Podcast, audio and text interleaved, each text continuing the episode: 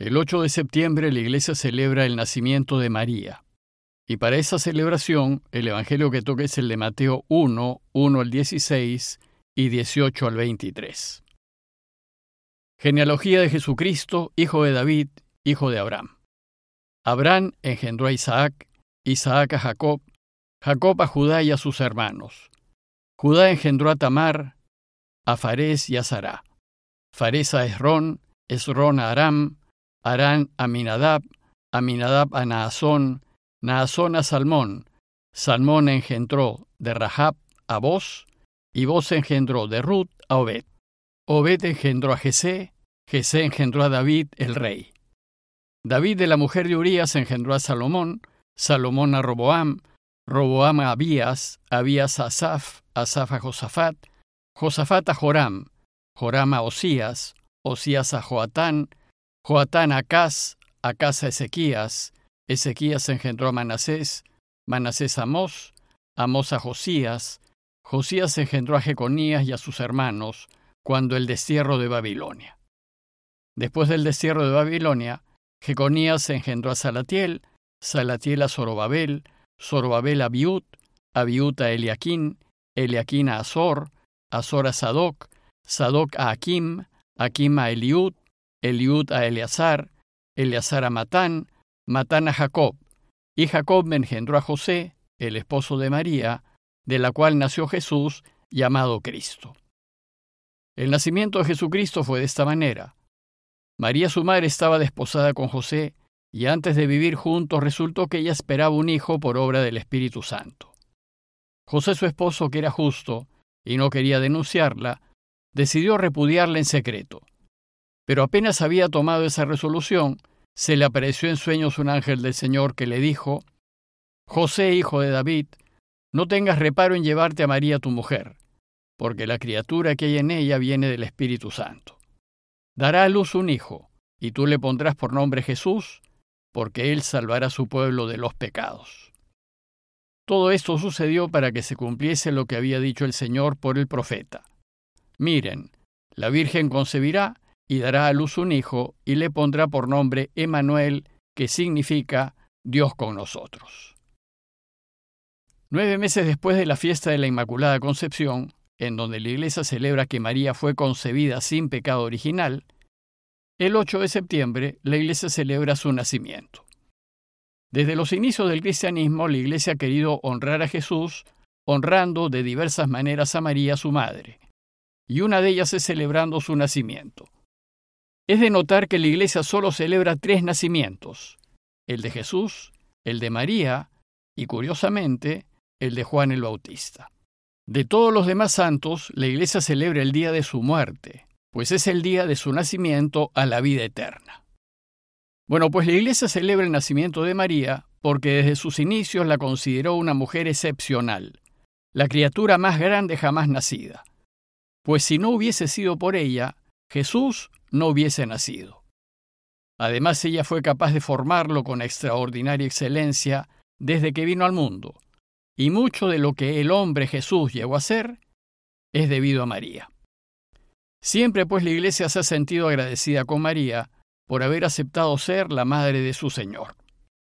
Sin embargo, la información que los Evangelios nos ofrecen de María es poca y circunstancial, y esto porque el centro y el interés principal de los Evangelios es Jesús y su camino.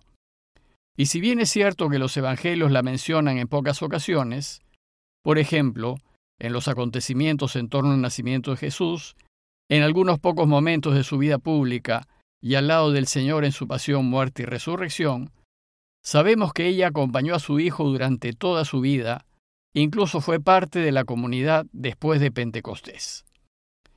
Pero aparte de lo poco que se dice de María en los Evangelios, lo que podemos decir de ella es fruto de muy antiguas tradiciones. Por ejemplo, algunas de esas antiguas tradiciones sostienen que ella nació en Jerusalén, muy cerca de donde años después Jesús será juzgado por el gobernador romano Pilatos. Y en el lugar en el que supuestamente nació María, hoy se encuentra la Basílica de Santa Ana, que está al lado de la piscina de Bethesda, en donde Jesús curó al paralítico. Lo que sí sabemos es que la Iglesia de Oriente celebra la fiesta de su nacimiento desde el siglo V y la Iglesia de Occidente la celebra desde el siglo VII.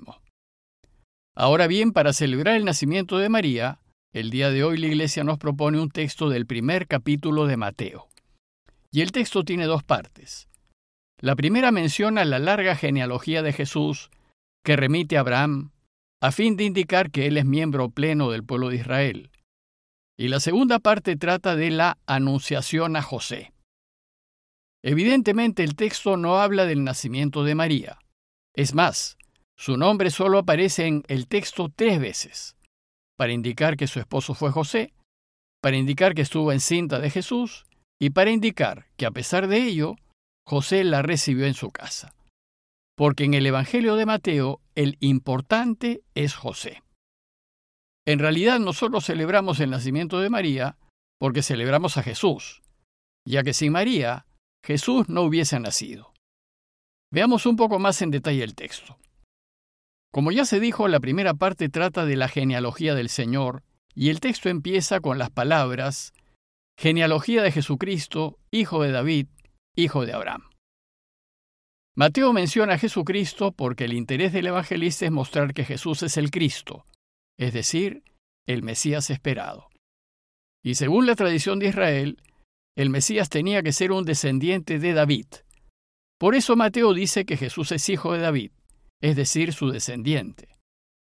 Y Mateo dice también que Jesús es hijo de Abraham, porque Abraham se le considera el fundador del pueblo de Israel, y quiere dejar en claro que Jesús fue miembro pleno de Israel.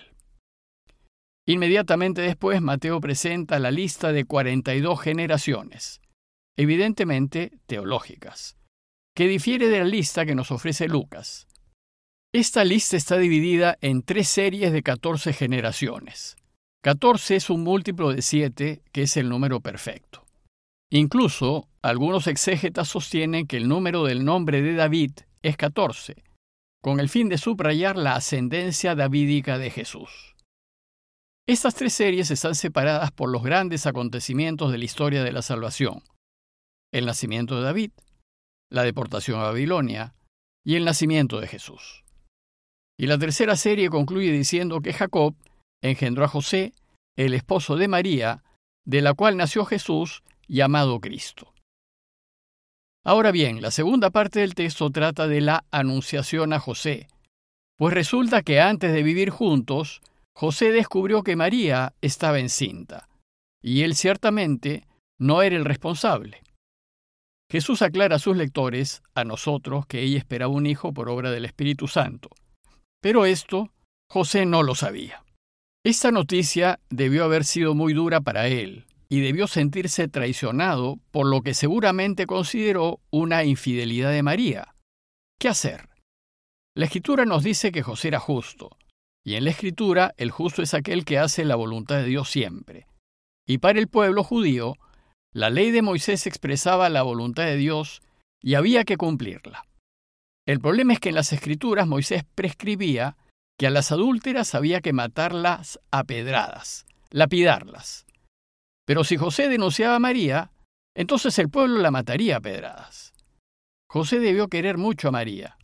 Entonces, a fin de protegerla, decidió no denunciarla, pero sí repudiarla en secreto. Es decir, casarse con ella y asumir el hijo que llevaba en su seno como suyo, pero dentro de casa no considerarla su mujer.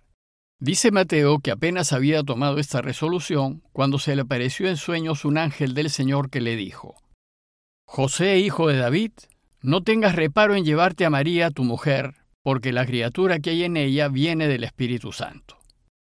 La mención de sueños probablemente nos indique que José estaba en oración y viviendo una profunda experiencia espiritual. El ángel del Señor, que es el buen espíritu, aquel que, al contrario del mal espíritu, siempre nos está haciendo ver y sugiriéndonos elegir la alternativa que Dios quiere. Entonces, iluminado por el Espíritu Santo, José entiende con claridad que el embarazo de María es voluntad de Dios y que el hijo que lleva en su seno es obra de Dios. Dios deseaba que José acepte al hijo de María como suyo y quería que le ponga nombre, pues una vez que le ponga nombre, pasa a ser de su propiedad. Y como José era descendiente de David, Jesús, una vez de José, pasaba a ser parte de la línea del Mesías. Y el nombre que el Padre deseaba para su Hijo era Jesús, pues Jesús significa estrictamente Dios salva. Por eso el ángel le dice a José, le pondrás por nombre Jesús porque él salvará a su pueblo de los pecados. Y esta será la misión del Hijo, salvar y llevar a todos de vuelta al Creador. Finalmente Mateo concluye el relato diciéndonos que todo esto sucedió para que se cumpliese lo que había dicho el Señor por el profeta.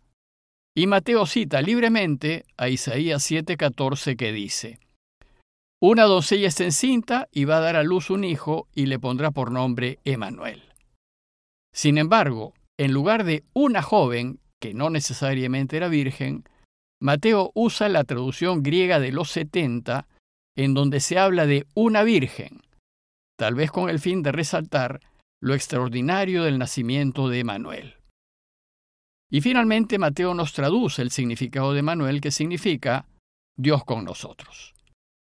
Si bien hemos comentado el anuncio del nacimiento de Jesús que el ángel del Señor le hace a José, el motivo de la celebración de hoy es el nacimiento de María.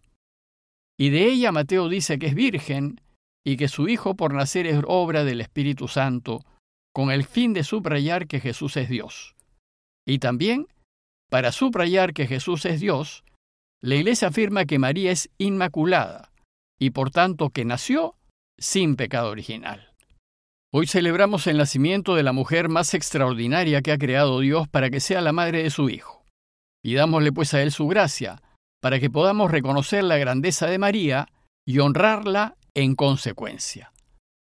Parroquia de Fátima, Miraflores, Lima.